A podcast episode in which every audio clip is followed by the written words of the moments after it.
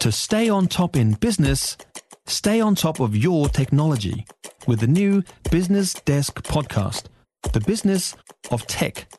Listen on iHeartRadio or wherever you get your podcasts.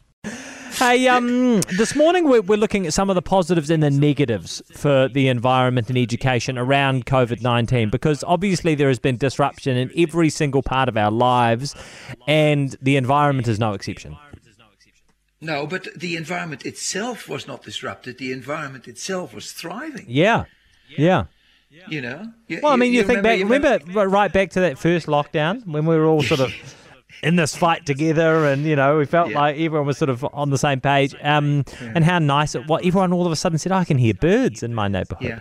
And oh my gosh, I can actually, I can actually appreciate my environment that little bit more. And even just a couple of weeks with fewer vehicles and less noise, and all of a sudden you thought, oh my gosh, nature is healing. Exactly, and that went so quick. And to me, that that's for me a hope spot. Hey, that when we finally bugger off as human beings because we've done stu- something stupid like building the world with about nine billion people, Yeah, um, then I know that everything will be fine. And and don't worry. This is I, language is so important in this case because you're not saving the planet. The planet can look after itself. yeah, You're saving humanity, really. yeah, yeah. You know. Anyway.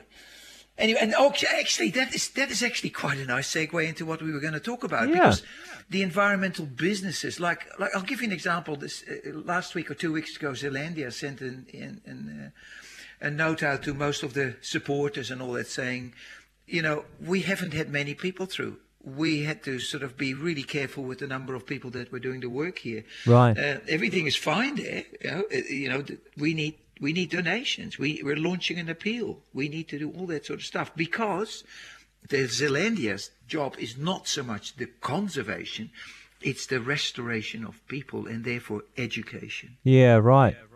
So Really, they've, they've been it's about. struggling a bit, have they?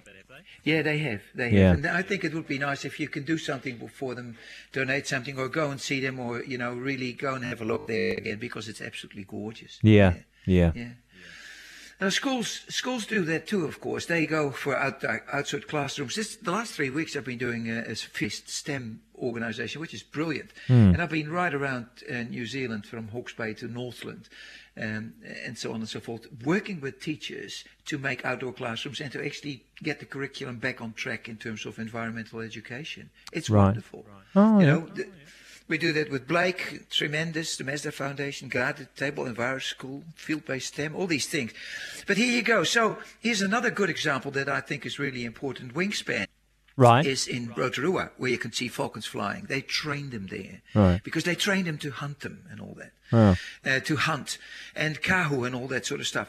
And they are now wanting to build one of the very biggest, if you like, um, education centers in Ngongotaha, which is going to be a visiting, uh, if you like, destination for schools. Wow. So can you imagine this, Yeah. that you do everything to do with birds, from banding them to catching them to to looking at, at their pellets. If you're a, a- you know if you're a, a barn owl or a, cow or a falcon, you, Yeah. you you get rid of the pellets of indigestible material. All that stuff is there, and it's all curricular stuff. So these are the things that I think we need to look at and support. You know, this is Yeah. really what this is about. Yeah, yeah. So just tell me a little bit more about the, the training they do for the pest eradication, because um, I can imagine that's pretty dramatic. Well, it is. That, uh, p- pest eradication has to be happening right around New Zealand. It's Yeah. predator free. But in this case, for a wingspan, the training they do is, for instance, an injured owl or an injured falcon needs to learn to fly. Right. And that needs to learn to hunt again, especially if it's a young one. Yeah. And so they use the ancient technology of, of uh, falconry to train the birds.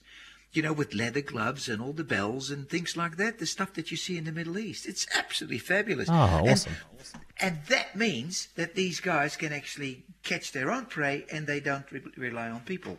That's and that together with predator-free stuff makes those falcons and uh, and moreporks and ruru and little owls and and all that stuff. You know, coming everywhere. I love yeah, that stuff. yeah. Um, But- you you're yeah. going to do a little giveaway for us this week. Yes, I was because we've got some pellets of barn owls, and they came from Wingspan. And what you can do is, if you're listening, uh, again, send me an email and I'll pick five of them to go. That's for teachers, actually. Yeah. Ruud.kleinpaste at nzme.co.nz. Give your name and your school and your name uh, and your school address, and I can send them there. As I said, I'll pick five of the best entries for why you want raptor pellets and why you want to dissect them and why you want to identify the bones and the hairs and all the things that are in these pellets. I think that's wonderful. You're a good man, Ruud. Thank you very much.